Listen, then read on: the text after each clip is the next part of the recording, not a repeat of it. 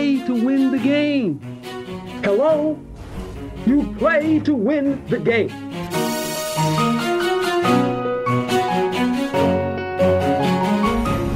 Playoffs? Don't talk about playoffs. You kidding me? Playoffs? I just hope we can win a game. If you want to crown them, then crown their But they are who we thought they were. And we let them off the hook.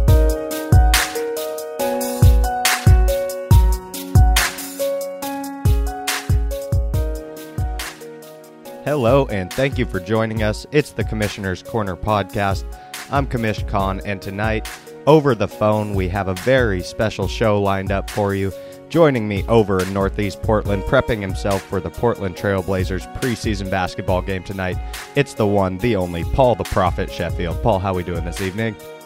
Dude, I feel great. What you guys can't see right now is I've got my Blazer jersey on, and I also got the Baseball World Classic Israeli hat on.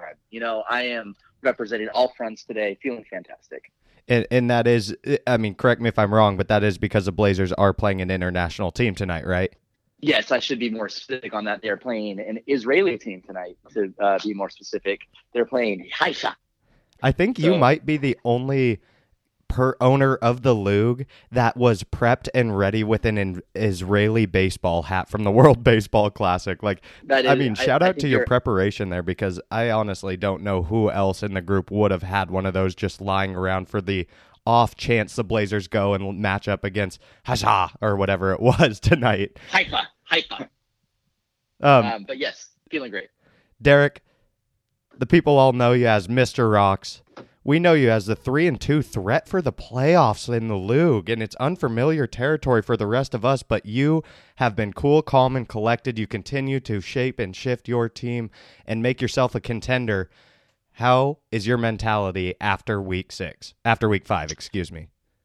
I'm doing good, Connor. Uh, it's great to be here as always. But yeah, no, not the best performance. It happens. It, it happens, and I'm just moving right along. And in this next week here, I mean, I, I I got no complaints outside of fantasy football. It's literally the best time of the year. We got playoff baseball, That's We got- right. basketball starting up, and then we got the sport that we all love in the league. I, I don't want to talk about. I don't want to talk about playoff baseball.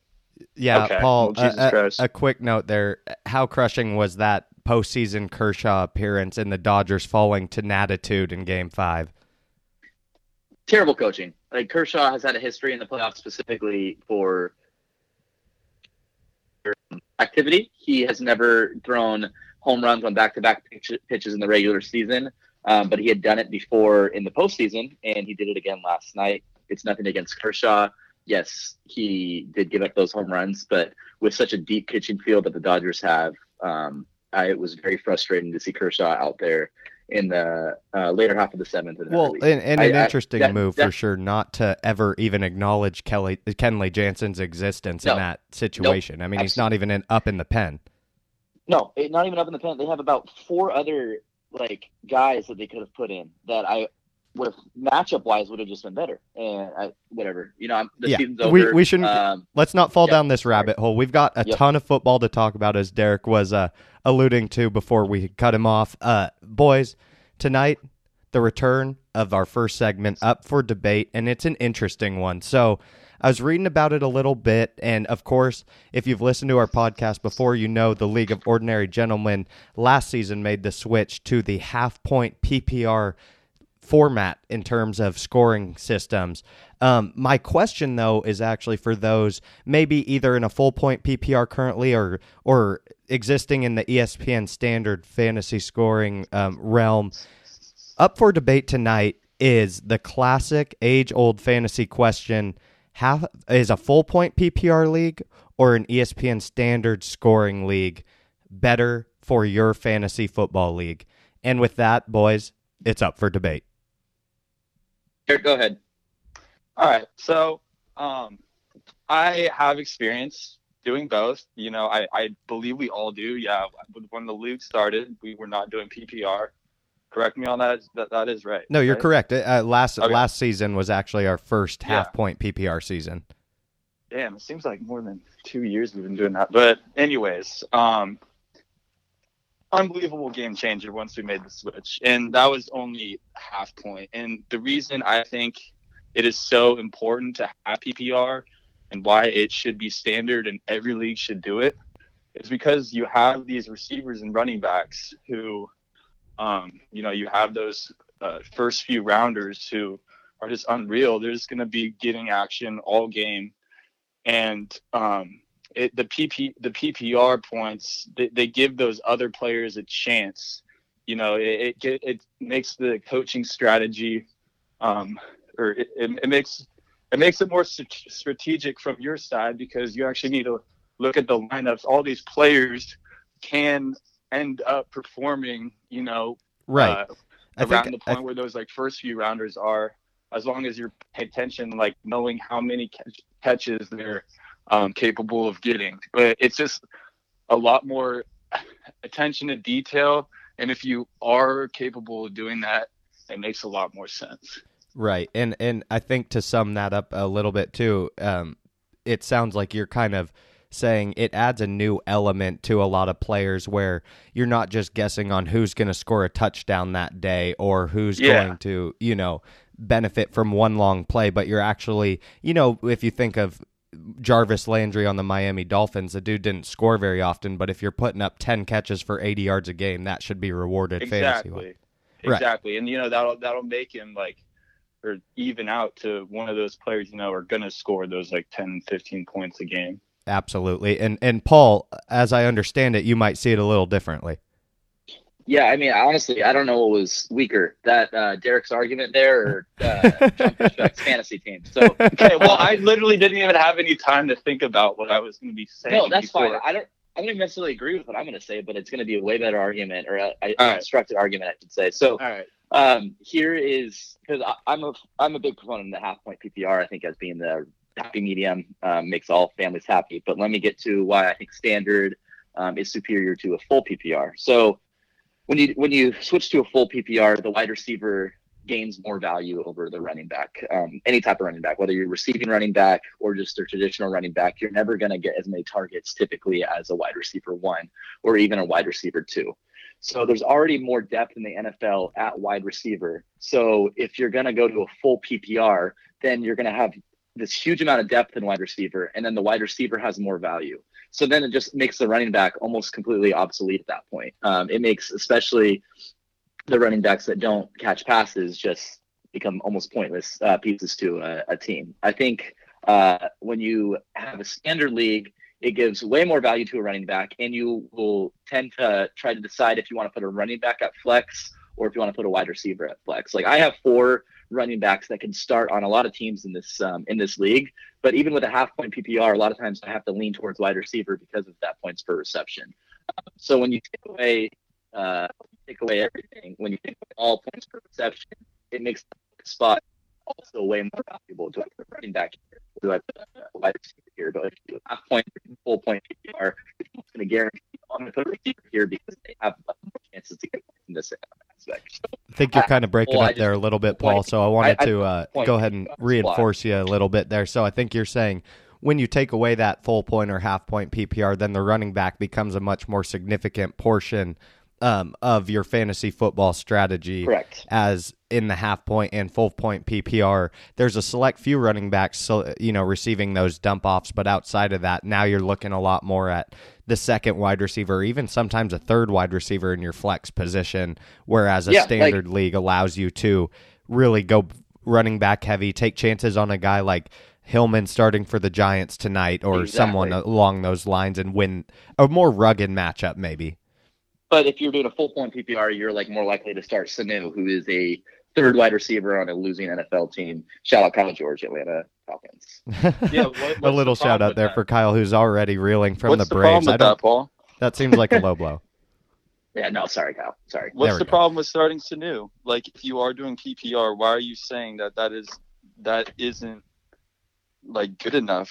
Com- because, because, because that's a because, segment. Like I said, there's already a plethora of wide receivers. You're starting the third wide receiver on a team rather than starting one of the running backs where there's, in my opinion, there's 20 starting running backs that you can use easily um, in the NFL on a in, on a non PPR. But when you go to half point or full point PPR, there's a lot of running backs that you're just never going to even think about starting.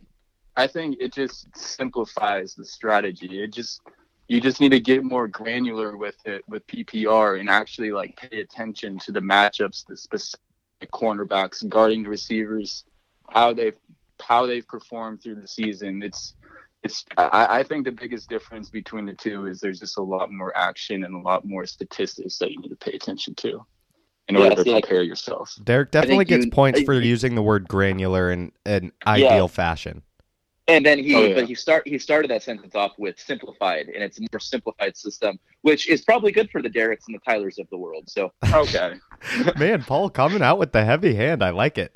Um, yeah, my ruling is that obviously you got to go with half point PPR. It's right down the middle. Everyone okay, knows no, this. sh- you, you, we didn't get that option. We didn't get that. Right. Yeah, I, I left it for myself set you up because it's commissioner's corner and I'm commissioner. So I left it for myself, obviously. The reason you got to go half point is in today's NFL, where passing is so much more significant than the 1960s, 70s, 80s, 90s, all those eras, is you got to reward people for being involved in the offense. And we see it with a guy like Christian McCaffrey, who might be leading in fantasy with his rushing alone, but how prominent he is in Carolina's passing offense. He's also their number one wide receiver. And although he is somewhat of an outlier, it would feel a little bit like robbery um, for guys like him, guys like Alvin Kamara, not to have their full impact judged um, in terms of how often they're touching the ball.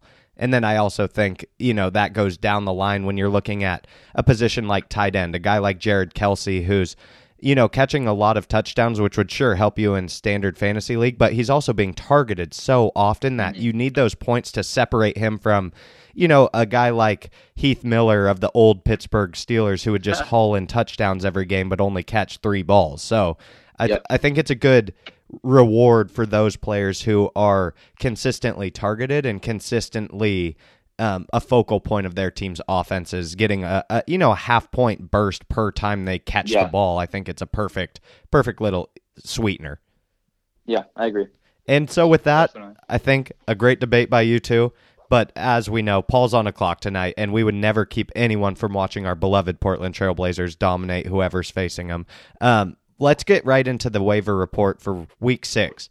So hot ti- hot ticket this weekend. Or I mean this Wednesday. Tevin Coleman. Obviously, after Seven- watching that dominant San Francisco running performance, uh, you knew the 49ers running backs were going to be a, a, a big option for a lot of teams that needed some help in the running back or flex position. Tyler Baggenstoss scores him as he's needing to get a win on the board this week at one and four. Um, what are our thoughts on that San Francisco offense and what Kyle Shanahan's been able to do with that team? I think it's the only offense in the NFL where um, you can have two, you can have those two running backs, both of them belonging the starting lineup, in my opinion. Derek, you are on fire already with your points. That is Oh, yeah. a great point because I completely agree. Keep going. Yeah, well, I mean, I, at first it was like kind of weird because they were throwing in like Mostert or whatever the hell his name is. With Tevin out of the with that ankle injury. Yeah, yeah, and I mean it was kind of sketch when they were like rotating three because I, I I don't know they just weren't getting enough action. But now that it's just two and how dominant they've been running the football, they're obviously not going to be changing their gameplay or game plan anytime soon. So I, I definitely see them just dominating both Breida and, and Coleman. And and And Paul it's, scary that he has both of them.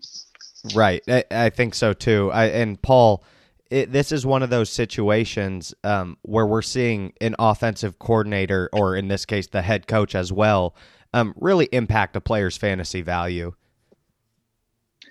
Yeah, no, uh, we absolutely are. And I think that's something that's been understated about the 49ers. I was listening to uh, um, Colin Cowherd today, and you can say what you want about him. I know. I actually, I actually saying- like him normally. I'm just, I'm pro Baker. Yeah. He's anti Baker. No, So I yeah, which is fair. But um, one of the points that he was making is uh, he thinks Garoppolo and the coach are one of the best combinations in the league right now.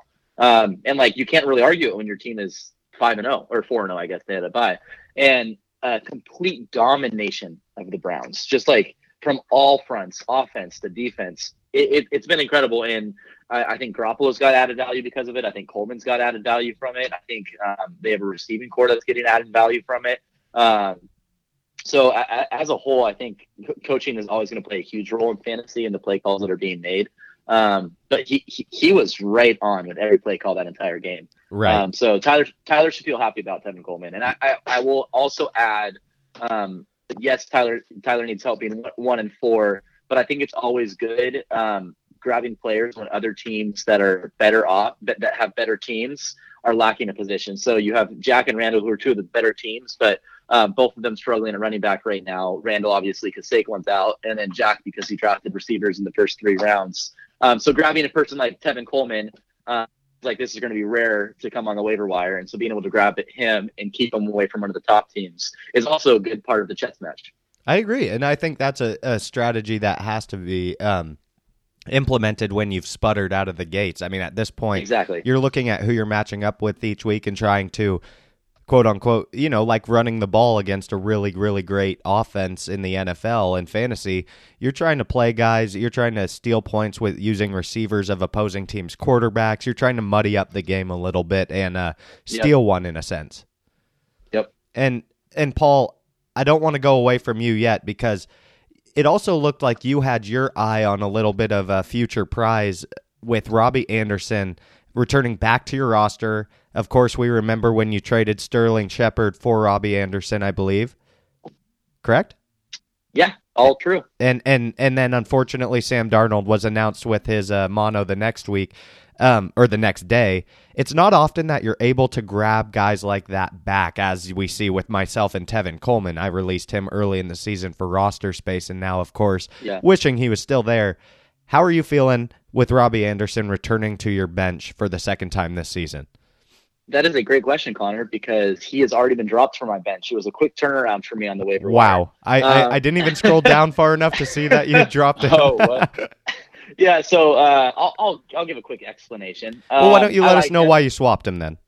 Yeah, yeah. No, I, I liked him, and then I saw DeSean Jackson was still on it, and I'm like, you know what? I'm not going to start um, Robbie Anderson this week, anyways. I'm going to grab DeSean Ja- Jackson before he's a hot commodity in the league, so I'm going to grab him because he's probably the number one, number two receiver on that Eagles offense when he comes back. Um, and then I also grabbed uh, Reggie Bonnafon, who probably no one's heard of, Carolina backup running back. Right, had the 75 yard touchdown this Yeah. last weekend. but showed that he could break out too. And I am loving Christian McCaffrey, and I want to continue to reap the benefits from that. Um, and so wanted to handcuff someone early just in case anything ever went down. So um, I did those moves. I like Jackson better than um, Robbie Anderson, and then I got Bonnafon as a handcuff to fill in the last roster spot. So um, sorry, Robbie Anderson. I think he's a good fantasy pickup if you do need a wide receiver. Um, but I will go with Reggie Bonnafon and DeSean Jackson for right now. Love it. And then Derek, Yeah. your hot commodity this week, defense. Ravens defense added to your roster. What was your thinking there? Oh my God! Well, I was just looking at who they were playing this week, and it's the Cincinnati Bengals. So I, I've been all about just following or streaming those defenses who, you know, are playing weak offenses and um, are really just expected to uh, have a few turnovers and keep the keep the point total low. Yeah, I think that's a that's kind of where my head was at too, picking up the Chargers defense. Um, obviously, they were kind of a noted defense in the early going and had sputtered out of the gates, but of course, when you're matching up against Pittsburgh's third string quarterback now, no offense, Derek, uh, the Yeah, odds are kind of are hopefully in my favor.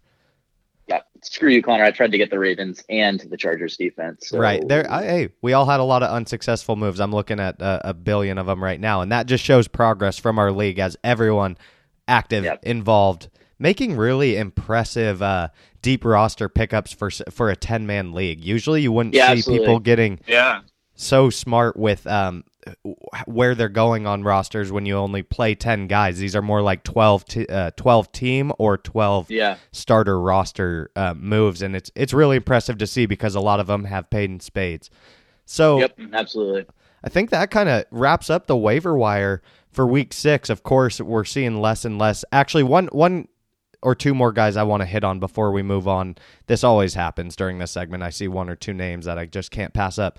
Jack adds Gerald Everett from the Rams, who's been targeted like crazy, and with Brandin Cooks potentially out, um, Are we thinking Gerald Everett, who we saw also at the end of the 2018 season come alive, could be a security blanket for Jared Goff going forward?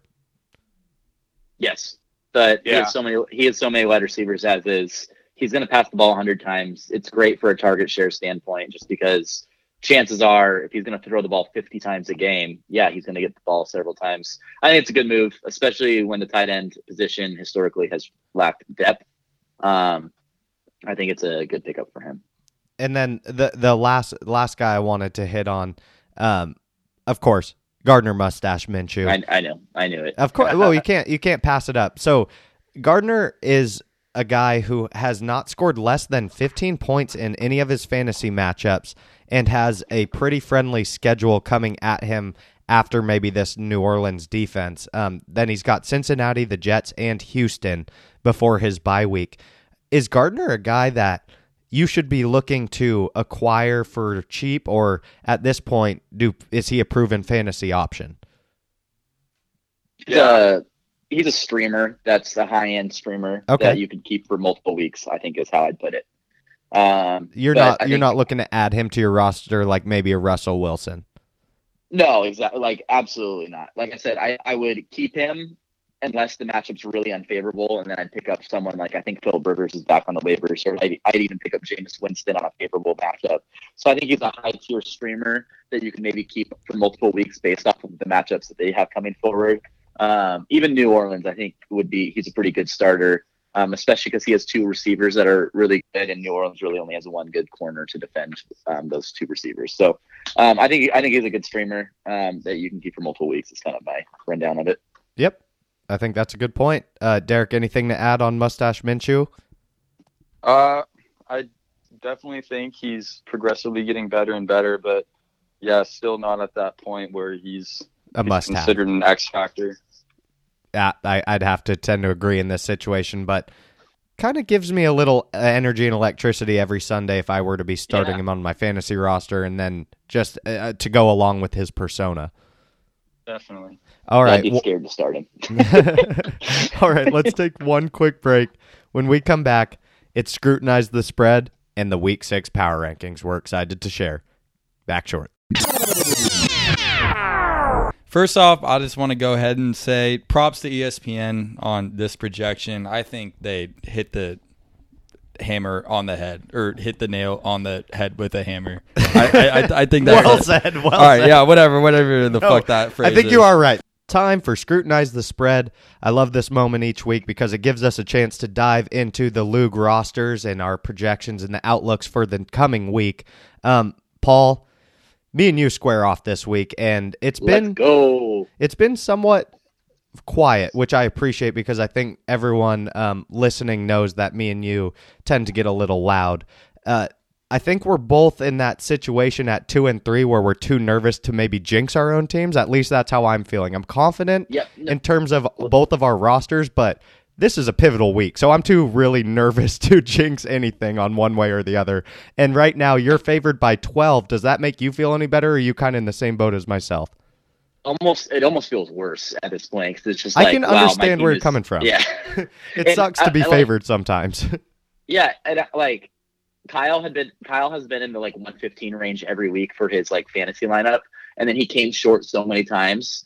Um, and it's like not talking trash on Kyle. It's like that's just what's been happening. That's the team that stuck out to you, where it's kind of seen that trend. Yeah, and it's just scary when I see this many points on the board. I'm like, I look at my lineup and I look side by side with every single one of your players, and I like almost every single one of them, aside from maybe DJ Chark and Damien Williams coming back. But like, it's still so scary, and you just don't know. Like, you, you don't know in fantasy. Right. Cooper Kupp could finally give, give me a goose egg like Mike Evans did last week. Melvin Right. Gordon could decide that, or they could decide that Ekeler is the perfect matchup this week, and Melvin Gordon gets nothing.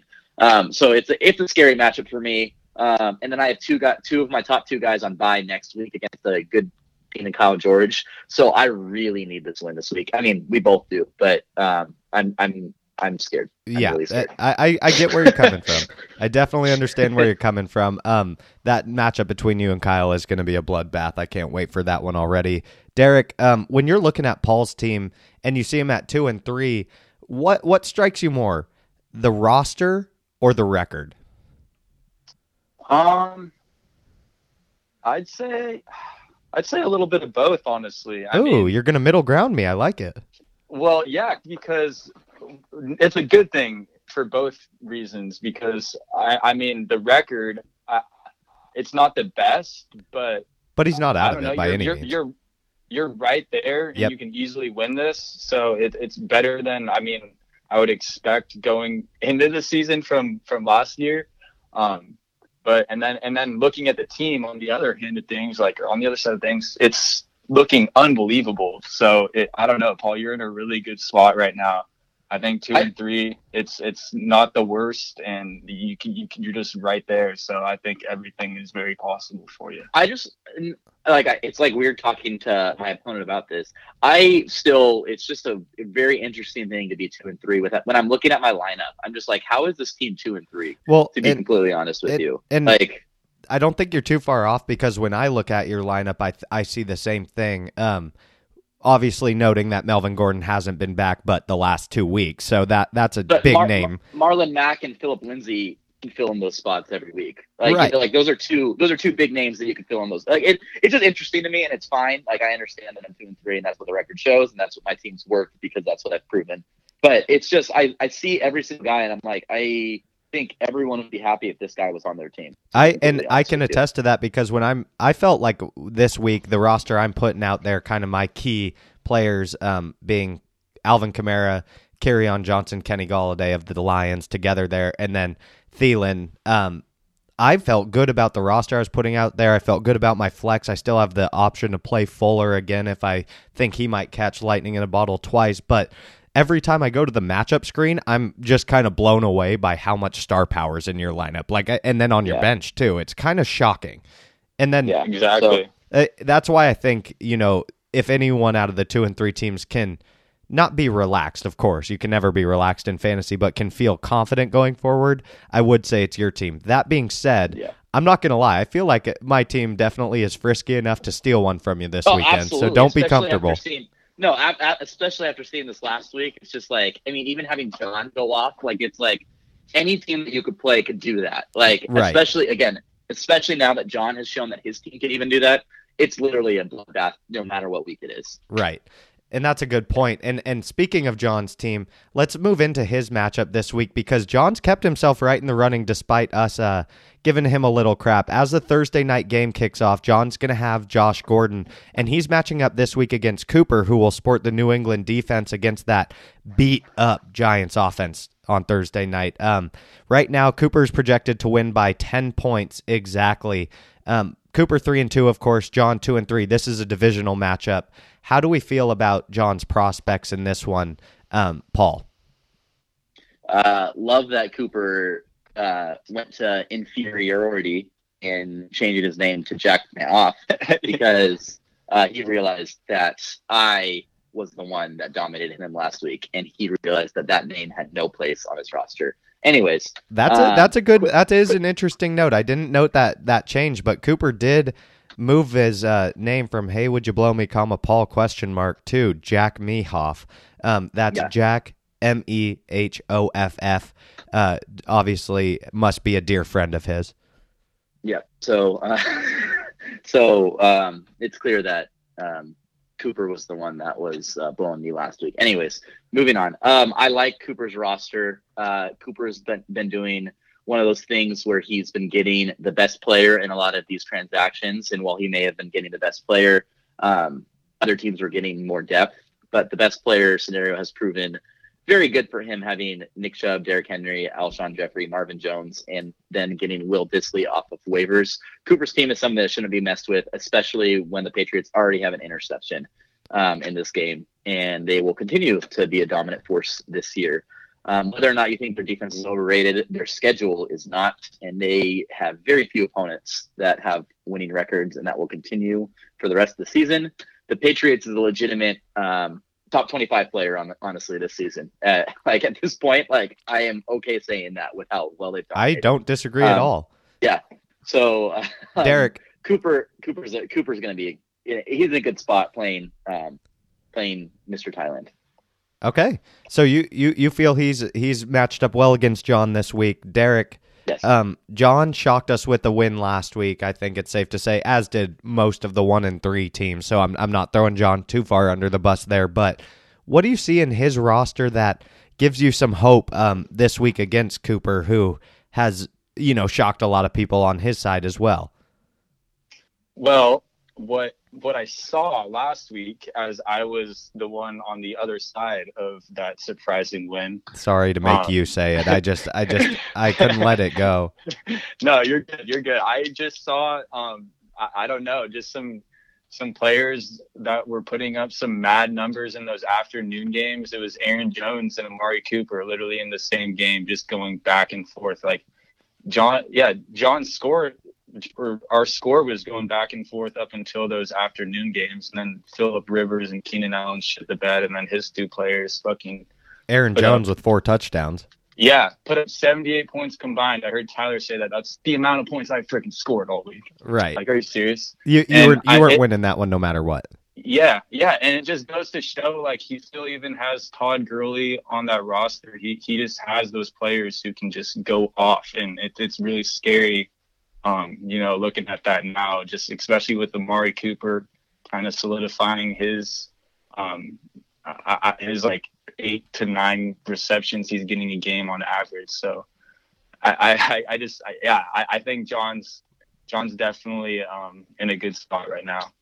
Yeah, I, I think right now I would have to say um, you would expect Odell Beckham maybe to to pick it up a little bit. Not that it's really his fault, but um, the the big question mark for me in John's lineup is Todd Gurley. I mean, there's a chance he doesn't play here in Week Six, and the injury news is not looking great. Um, along with Amari Cooper being marked as questionable, uh, John's going to have to hit the lottery. I th- in my opinion, to scratch this season together, but he's a guy that's done it so far and has been known to do it in his career. So I've been John's really screwed. impressed with John his. is John is screwed. John, John is so screwed. I, the roster would suggest that, but the owner would suggest differently if you were to look at his past. I think if anyone can do it, that John is one of the few. Um, Dude, I, at this point, being one of the worst owners in this league, I don't give a shit about your past. If your team doesn't look good, your team isn't good. And so far, he has very few guys in that offensive lineup that look like I'd be wanting to have on my team. That's, I mean, uh, those that is a fair point because unfortunately, I would have to agree. There's not many guys on his roster that I'd even really want. Um, if you look at Cooper's roster, on the other hand, he had a roster like that, and then, as Paul mentioned, he swindled us, bamboozled us, hoodwinked Yep. us all, um, and has put together a really, really decent collection of players, at least in that starting lineup. And then his savviness is showing with some of the bench pickups. Um, most notably, Nick Chubb, league's fourth leading rusher. I was dumb enough to give away Derrick Henry. Derek was dumb enough to give away Alshon Jeffery, been serviceable with Carson Wentz, uh, and then Will Dissly, a, a great pickup on the waiver wire. Cooper really been impressive on how he's managed his team, and of course we've talked about him enough. But that Patriots defense has been solely responsible for a win or two. Um, my one quick question before we move on: Is it sustainable? Uh, he doesn't have a ton of depth. Uh, when we start to get to Yeah. weeks, it, it, depth is hard. Like honestly, John has way more depth on his team.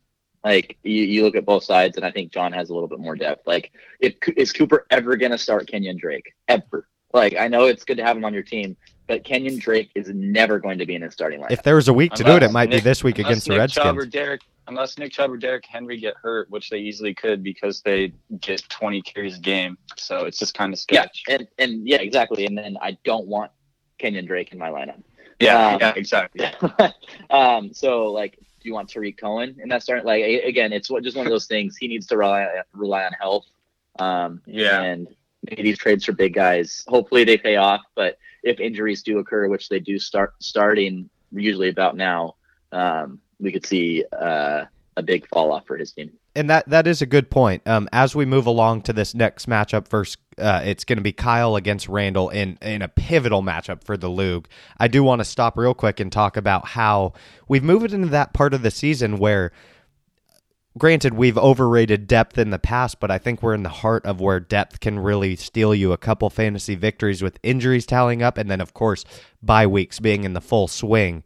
Um, just give me each your 15 seconds on how you view this portion of the season and how important depth is to you because I think there's an argument to be made that if your ri- your starting lineup strong enough, um, you can get through this without a ton of depth. Yeah, Not my argument, but I think that's an argument. Yeah, I mean, uh, these are two teams. I think specifically Kyle has a lot of depth on his bench. Having Sony Michel, Sammy Watkins, uh, and Kyle's got a lot of star power too. I've Yeah, been yeah, preaching that Kyle's team's really damn good, and I'm I I want to continue to do that crusade.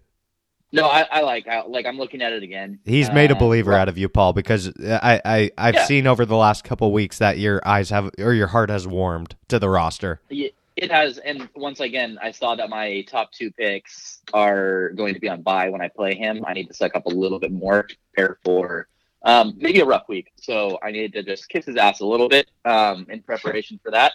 Um, but That's a smart his- his- owner right there. Yeah. um, That's why I'm not he shitting wanted- on you, just in case your team does show its full potential this weekend.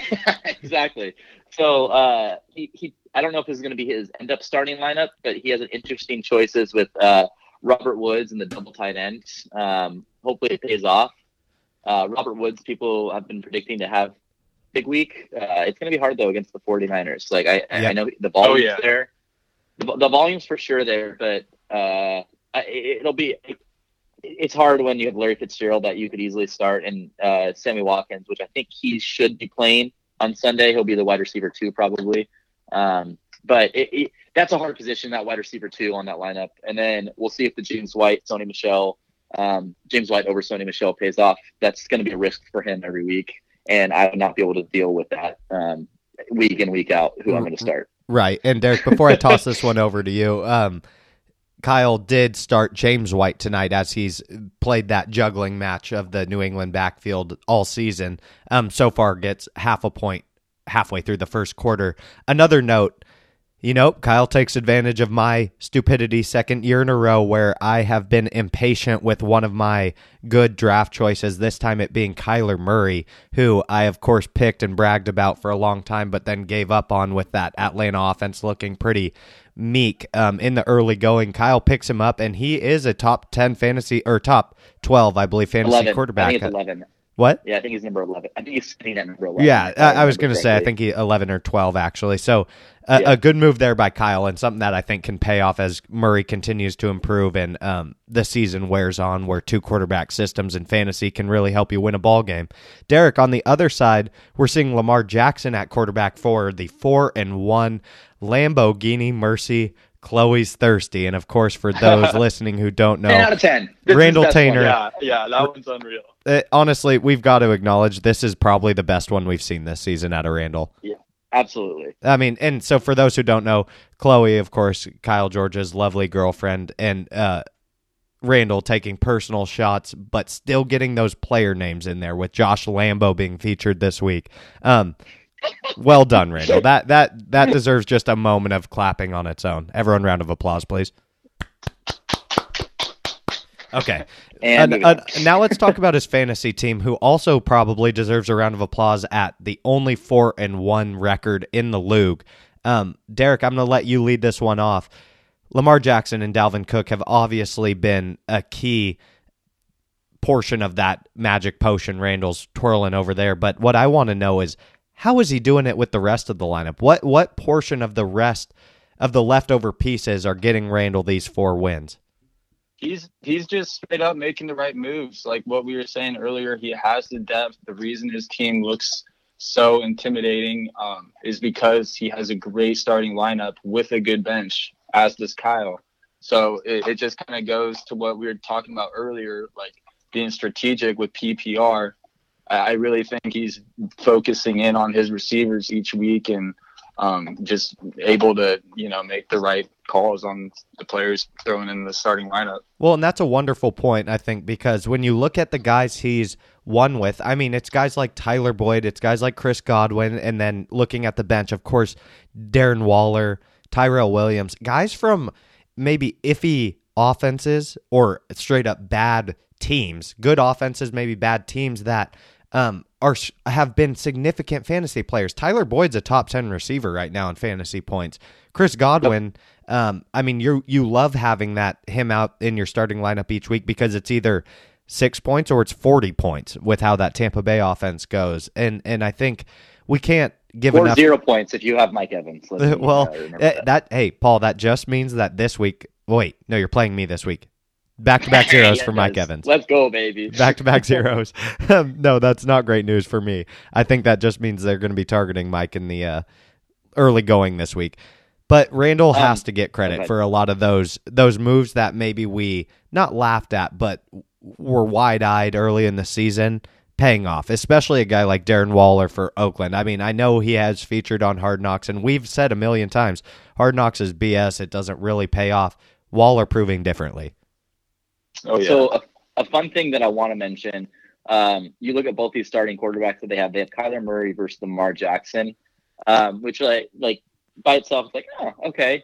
And then you look at the two quarterbacks that they have on the bench, two future Hall of Famers, two uh, MVP candidates, if not MVPs. Two like, MVPs, um, yeah. And is, is Matt Ryan an MVP? I can't Yeah, remember. yeah, yeah. So Matt Ryan and Aaron Rodgers on their bench, just kind of a cool transition into this new era of QB yeah, um, which that's true. which Connor and I have talked about specifically, but it's something I'm excited for. See that a rookie and then a second year are taking over two of the best quarterbacks that we've seen, um, or two of the better quarterbacks, I should say. Well, last and decade. very and specifically the fantasy future because both those guys can throw and run and have a lot of poise out there. So I mean, guys that'll be targeted early on in a lot of drafts going forward here if yeah. um, things go the way we- we think they will. yep. All right, let's move on. Let yep, I agree completely. We're moving right along to uh, I believe. Did I skip one here? No, we're on our last Uh, matchup of the week yeah, already. no, oh no, no, no, we there have- we go. we I did Derek skip one. It's Derek. I was like, we haven't talked about Derek's team yet, and he Derek, I don't mean to speak for you, but you're looking for a rebound win this week, and uh, it's against the one guy who I think I wouldn't want to play this week. That's Tyler Bagginstoss. He's one and four, and we talked a little crap on Monday's uh, podcast, but here's the thing: he's fighting for his life. Derek, tell me why your roster is just playing out too good. Yeah, well, see, the biggest thing that we actually haven't mentioned yet is the big time trade what that I just made with Jack. So well, this is the time to mention it, Derek. Yeah, exactly. So I sent over Mixon You're on fire this pod. on the Bengals. I did not want him on my roster because I was tired of having pretty good players on very bad teams. It was just my whole team going down it. You guys even mentioned it on the podcast. I think it was on the, Yeah, this week. no, no. I, I remember when we were talking about that, where you said you have a lot of number ones on teams that are just struggling. Yeah. And it's just gotten to the point where we're starting to learn which teams are elite and which teams are shit. the trends And- hold up at this point, and what And, you're seeing. Yeah.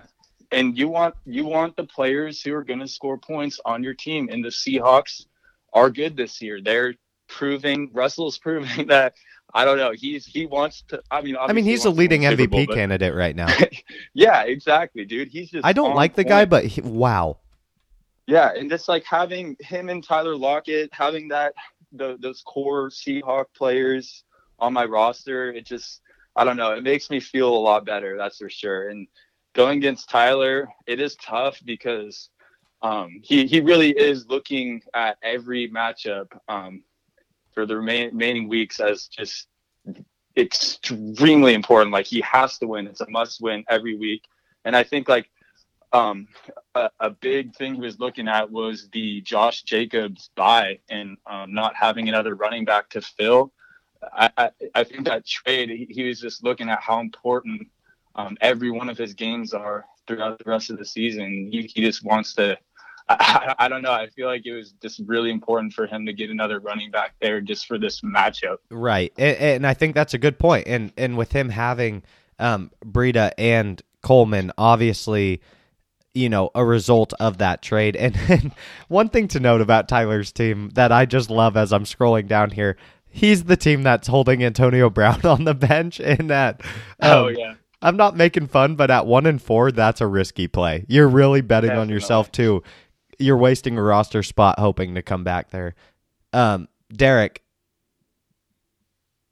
the thing I'm, I I loved that you did this week is, you know, we had heard rumors of what Jack's asking price for Russell Wilson was.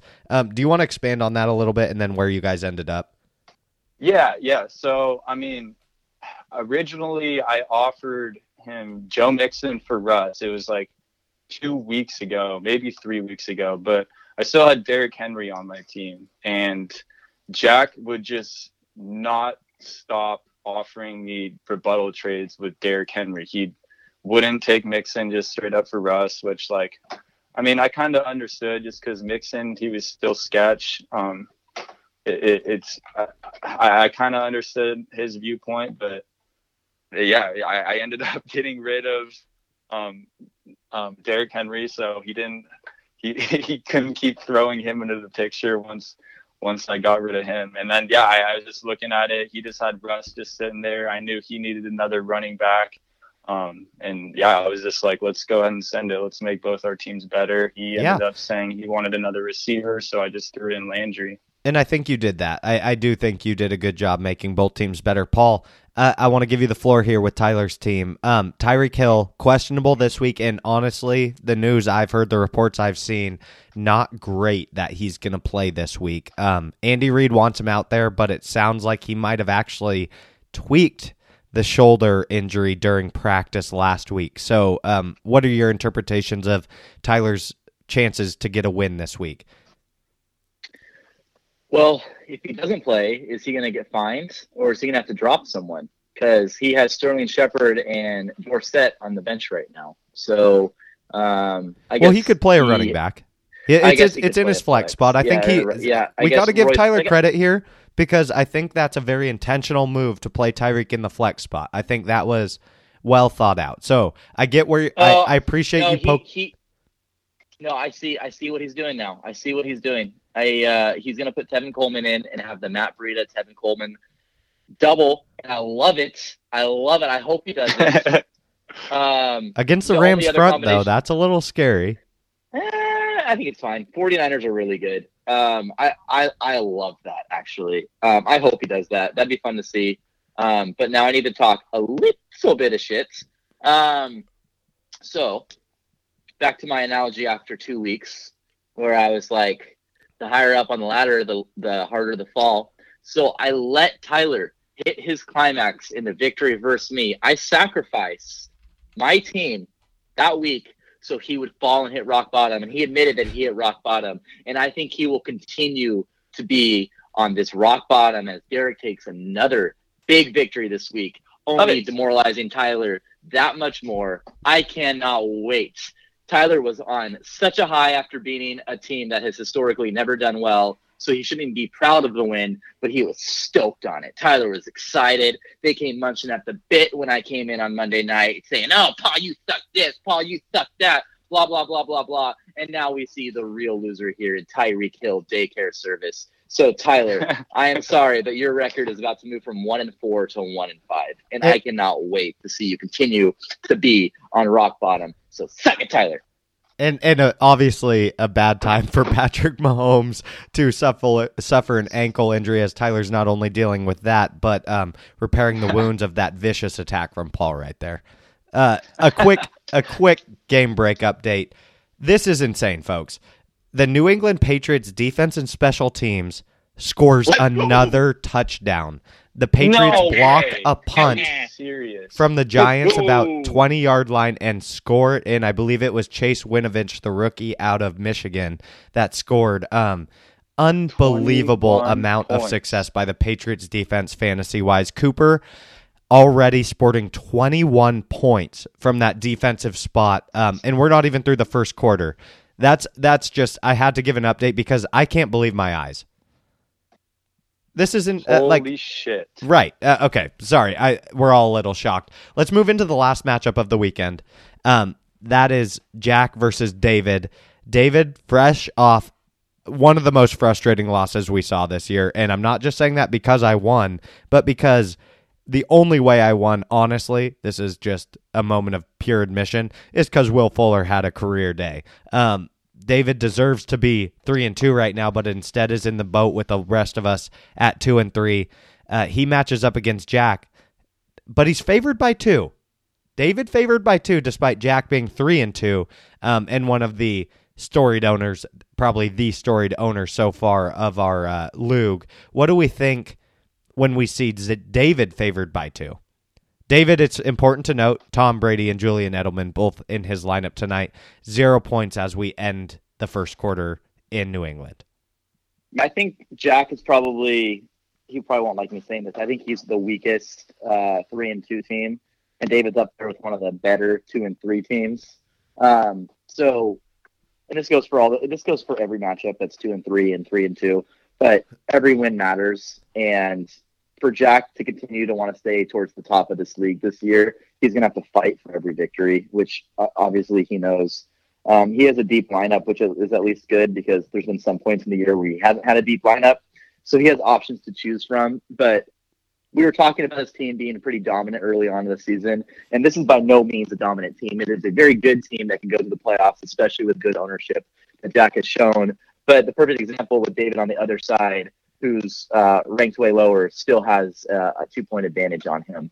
Um, and that he has a two point advantage, and that's with Tom Brady and Julian Edelman both having zero points in the starting lineup right now. So that should be noted as well. But um, it's it, this is actually the, the matchup I'm most excited for because it could make Jack three and three, and it could make David also three and three, but um, a little bit more of a threat. To you're you're kind of hoping for Jack to lose. It sounds like. I mean, we're reading Absolutely. through the lines at, at this point, I hope Jack and um, and Randall lose every week. Um, that that's fair. I guess with their yeah, hot yeah. starts, that's just that's just common sense. Um, Derek, do you agree with if, Paul's if every team there? could lose, if every team could lose except mine, I'd be happy. So right, if I could have nine right. That's not me win, really. I'd, I. I'd have to Yeah. agree with that same logic, Derek. Um, of course, you traded with Jack. Does it worry you the Joe Mixon emergence potential, or are you thinking this season is a kind of loss for Mister Mixon? Nah, that guy is trash, bro. I'm just Wow. I'm just Wow, looking at Jack's you're lineup, jinxing seeing- yourself, boy. Seeing Jarvis and Joe in the in the starting lineup, I don't know. It just feels kind of good not seeing them on my team anymore. It's just Mixon. He does get all the carries. I mean, Geo comes in on those third downs for catches, um, but it's just they're always losing, so they're always throwing the goddamn ball. And Mixon, that yeah, it, it's just That's a great point. just yeah, it was just hard having my on my team knowing that, and then Jarvis with like this Baker ordeal. I don't really know what's going on there. Um, but yeah, I, I think Dave, I actually have David winning this winning this game. I like his lineup this week. Okay. Yeah, I, I, I that's I like the bold prediction. I'd have to go against both of you in this one, honestly. I think uh, Jack's team is still very much set for success. I like some of the recent trades he's done. Um, of course, his running backs are a little weak, but I like the fact that he grabbed Joe Mixon. I think Derek, you made a good deal for Russell there, as you needed a good, consistent quarterback. But I do think it also, like you said, made both teams better. As Jack Yeah. at least Oh, gets a number one running back, a starting running back. Um, not number one fantasy wise, but the most he's going to be out on the field seventy five percent of the time at that position Yeah. for the Bengals. So I think Jack definitely f- scores some benefit. Um, and I I can't talk enough about how much I envy Deshaun Watson. Jack's had him the last two or three years. Um, I forget exactly, but I've always tried to target him, and Jack takes him the round before I want him. I think Deshaun is a top five quarterback and a top five fantasy quarterback, and you pair that with the receiving corps Jack has right now.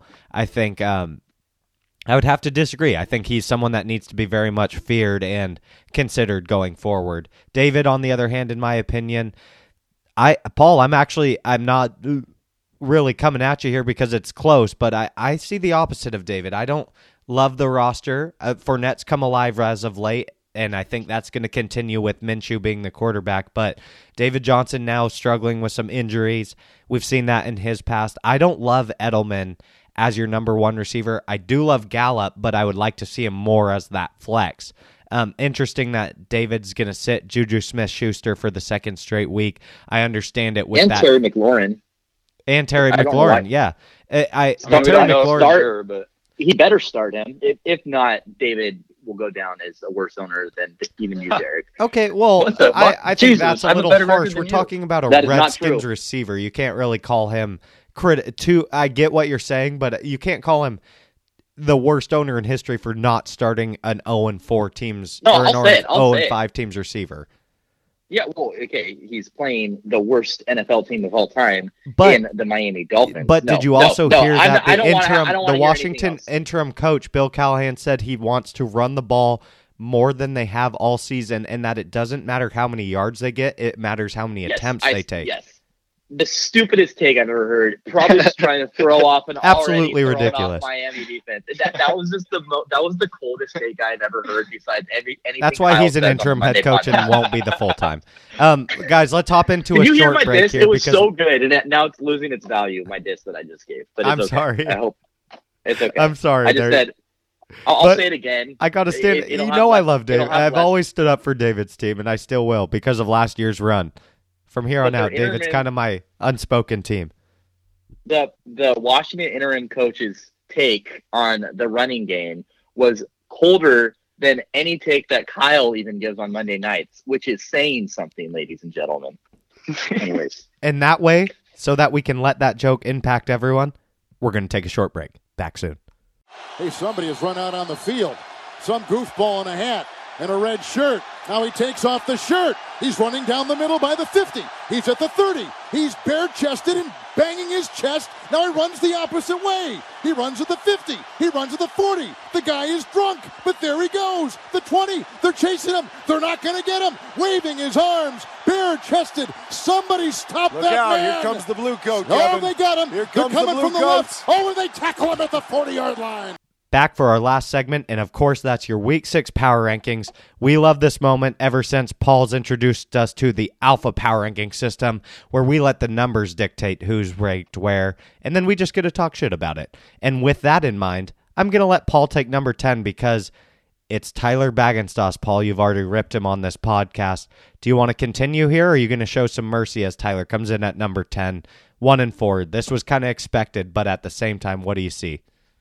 No, I'll, I'll I'll be nice on Tyler. I think his team is shitty. I think um, That's his nice. Ownership, I think his ownership prowess this season has been subpar at best. Um, but at the end of the day, his one win is against probably one of the best teams in this league, being myself.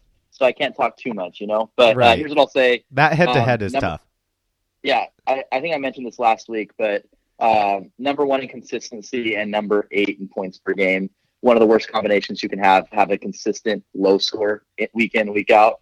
Um, so you don't see a lot of variance in how Tyler's team will rise or fall. It'll just consistently get you around 100 points, which we've seen won't do a whole lot for you um, in this league. So uh, Tyler at 10, and I think he belongs there at this point, being the only one in 14. Okay, like that. I, I think that was a pretty solid fa- uh, statistical analytical take from you. Yeah, I don't think there was too much personal prejudice involved. Derek, Gotta try. Going to you at number 10 or number 9 here. We're going international. It's John Fishback. We heard him on first and 10 delivering legendary takes, of course, as you would expect. Um, what do you see in his fantasy team and the numbers when it comes to the alpha power ranking system putting John at 9? Yep, yep. Well, uh, obviously can't be too hard on the kid. He just absolutely destroyed me last week. Um, but I don't know. Number nine, just like looking at all the other teams in, in the league, I, I think it's pretty fitting. Um, but I, I do think it, it's huge for him just seeing Aaron Jones and Amari go off, showing what they're capable of, and then Gardner um, I, I- I think he can definitely help John out. But yeah, the biggest thing is is his first two picks, Odell and Todd Gurley, just haven't been who we thought they were going to be. Right. I mean that's and that's always tough to overcome. I mean at that point it's a free for all and I think John's actually done a really good job with the Yeah. position he was dealt after the draft with that roster. Granted he put himself in that position with how he drafted, but I think he's done a really nice job hanging in. The fact that he's 2 and 3, I would be hard pressed to think I would be any better with what was given to him after the draft. Not given, Yeah. what he earned for himself after the draft with that roster. Coming in Yeah. at number 8 it's poetry. It's me, um, and I get to take it. I think that's very fair right now. I think I've done a good job establishing a lot of depth, but this is always my issue. I get impatient and I go for the guys who explode early, and uh, I think at this point I do make a consistent mistake where I go for a really solid depth-ridden roster where in fantasy a lot of the people that have won consistently um, outside of Jack, you know, Jack as well, obviously, but outside of Jack also are smart about how they gather some superstars that they can rely upon a long time and then pay uh, pay attention to those auxiliary positions. What I will say is I think um, I do a decent job of predicting good matchups um, for those depth guys. You know, guys like Mike Williams, guys like Jordan Howard, guys like, of course, Will Fuller. That was a bit of luck, obviously. Um, just played him because they played Atlanta defense, and he saved my season early on. It's safe to say. I'm not too upset with the number eight ranking. The way I look at my team, I need to prove it, and then at that point, I'll be a little more confident. But until I can consistently prove it, I think being in the lower half is very fair. Um, let's not hesitate. Let's not give uh, more. Better said here.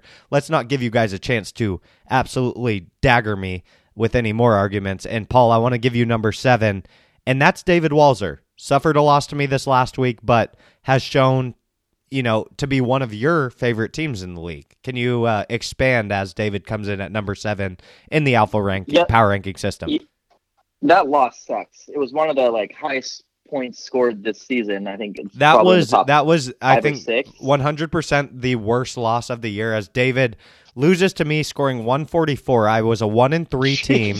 let let me just explain this to listeners not involved in the league.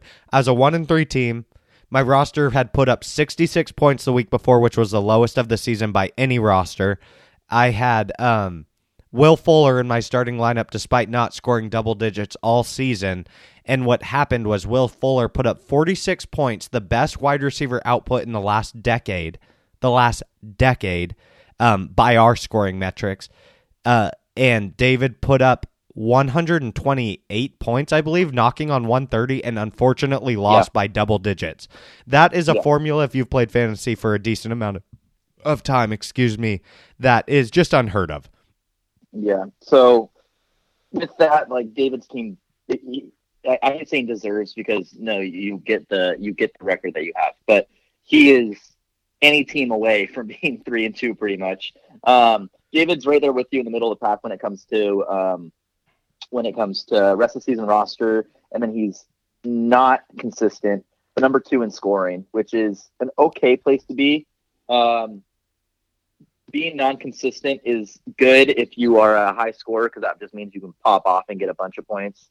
Um, but David's team is very average, so having him at seven, I think, is a pretty good spot to put him in.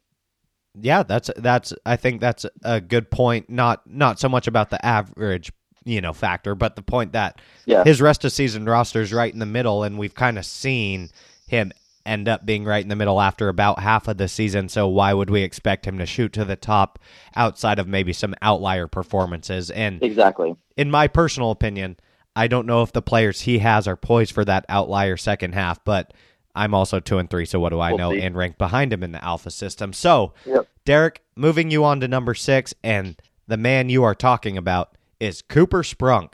Number six, despite being three and two, um, Paul noted last week that Cooper is one of the least consistent teams, despite his decent record.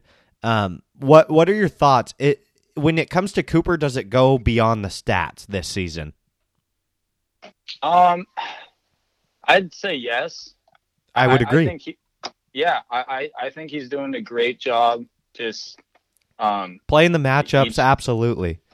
exactly, exactly, and yeah, we obviously we said what we did about his running backs, and it, it's just yeah, it's unbelievable. You can't.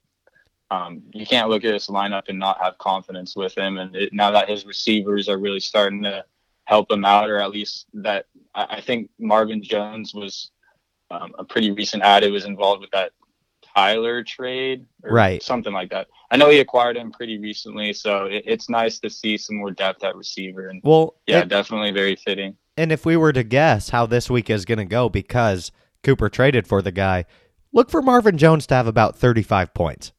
Wow, holy moly! No, Yeah, I uh, that, that's it- kind of a joke. Just Cooper, record, I be Cooper has been the uh, the guru when it comes to predicting and trading for the guy that's going to break out. Um, Cooper will be the first to say that every single one of these has been luck. And I know we'll say, oh, well, at this point, it's not luck.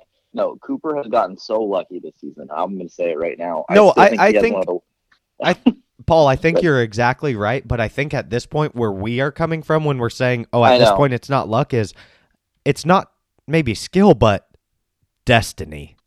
Yeah, nice, nice. Uh, and then with destination, we move on to number five. Yes, and I know you're moving that because it's you, and although it's my turn, of course, I'm going to let you talk about it. Thank you. Um, yeah, I'll be biased towards my team. Um, I, I really, truly believe, and you guys can get me off my high horse. I won't be mad. I think I'm one of the three best teams in the league, um, despite my record.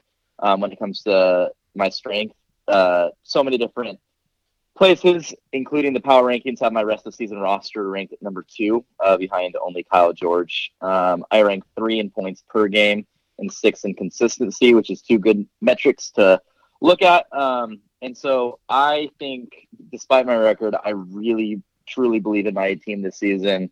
Um, I think when anyone looks at uh, who they have to match up against, seeing Mike Evans as the number one receiver and Cooper Kupp as my number two receiver, and then the MVP, um, probably number two right now in Christian McCaffrey. Um, I think my roster puts together a really uh, complete lineup that should be scared, scary for anyone. Um, it, it is. So yeah. So with that being said, I know I'm power ranked uh, middle of the pack, and that is because of my record. Um, but I'm also the highest power ranked two and three team um, and hopefully getting a win this week against uh, none other than Connor Scott. Um, hopefully, you'll see my uh, power rank jump even more. I've um, and I I've think gone we up will. the power ranking system every week. I've, I've gone up the power ranking system every week, and I hope I continue that trend. And I think we will. And I'm not even just being biased because you're on the pod tonight. I do. I actually agree. And the Patriots pick off another pass. Are they going to score? They are No. taking it down the sideline, down the 10, the 20, and they won't score, but another pick for the Patriots defense. This is insane.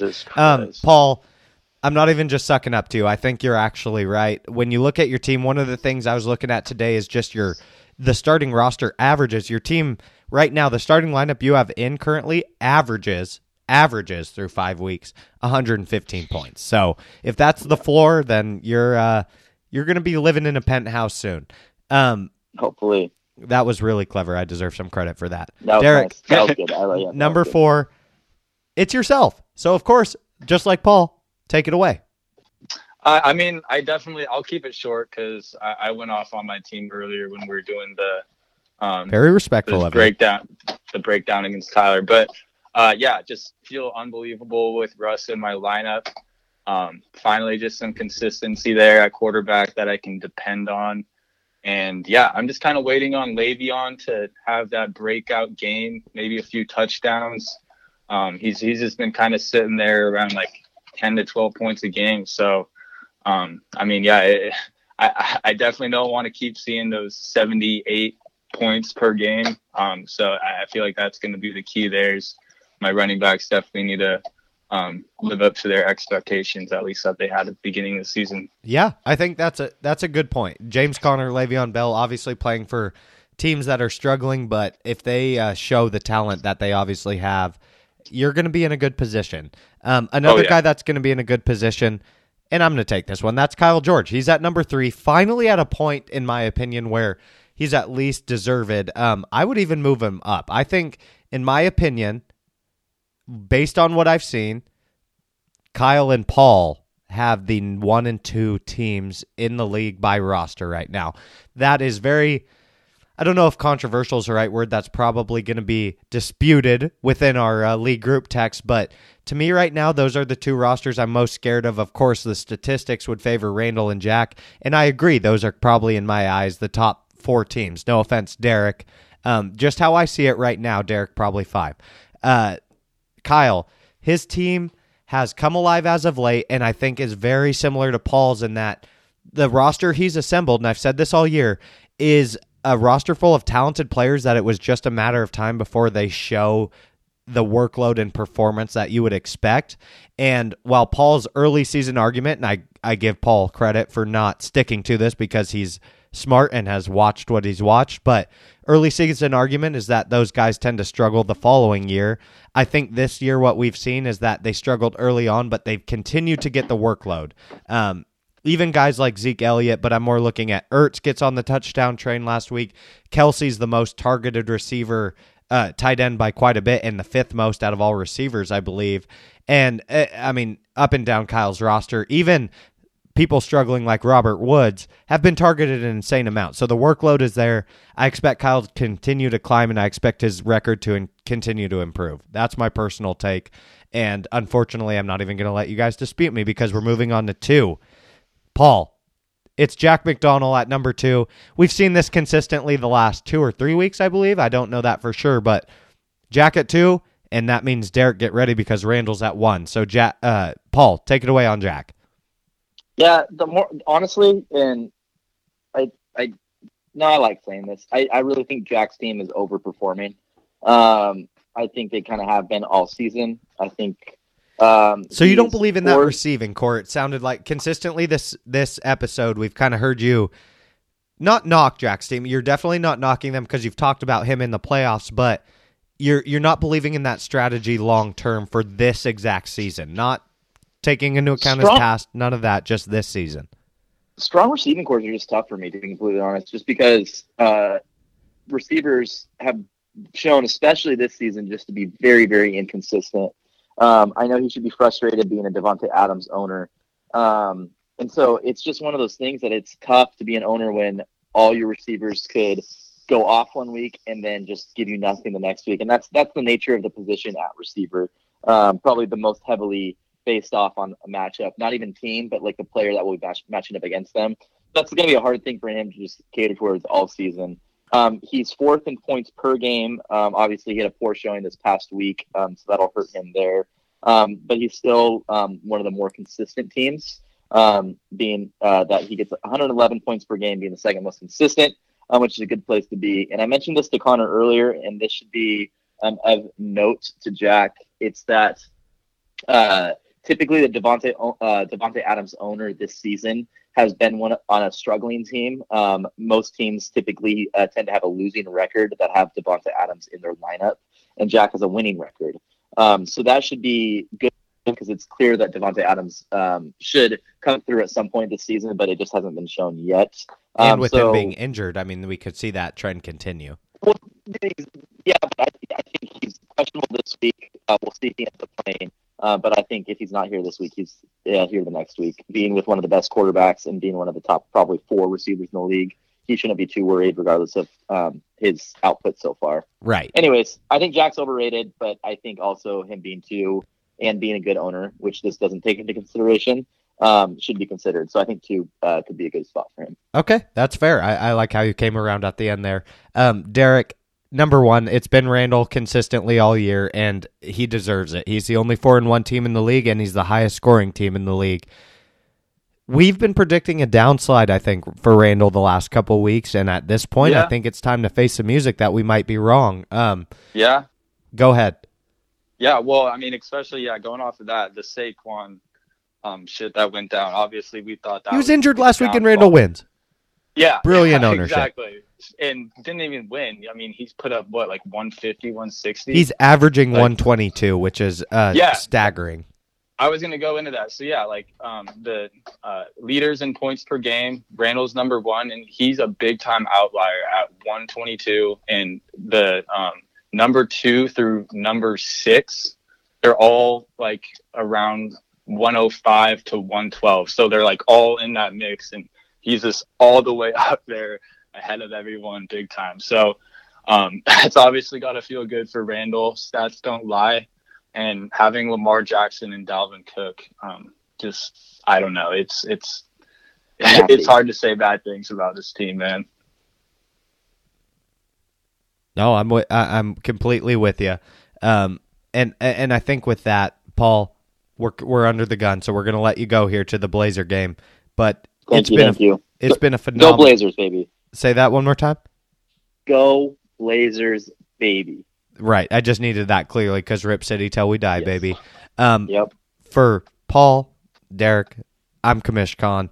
Hey, we'll talk to y'all next week. Doses. Bye.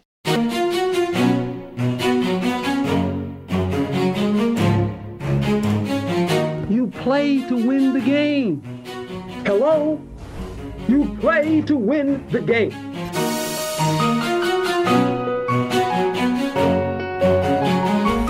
D- Playoffs? Don't talk about playoffs. You kidding me? Playoffs? I just hope we can win a game. If you want to crown them, then crown their But they are who we thought they were. And we let them off the hook.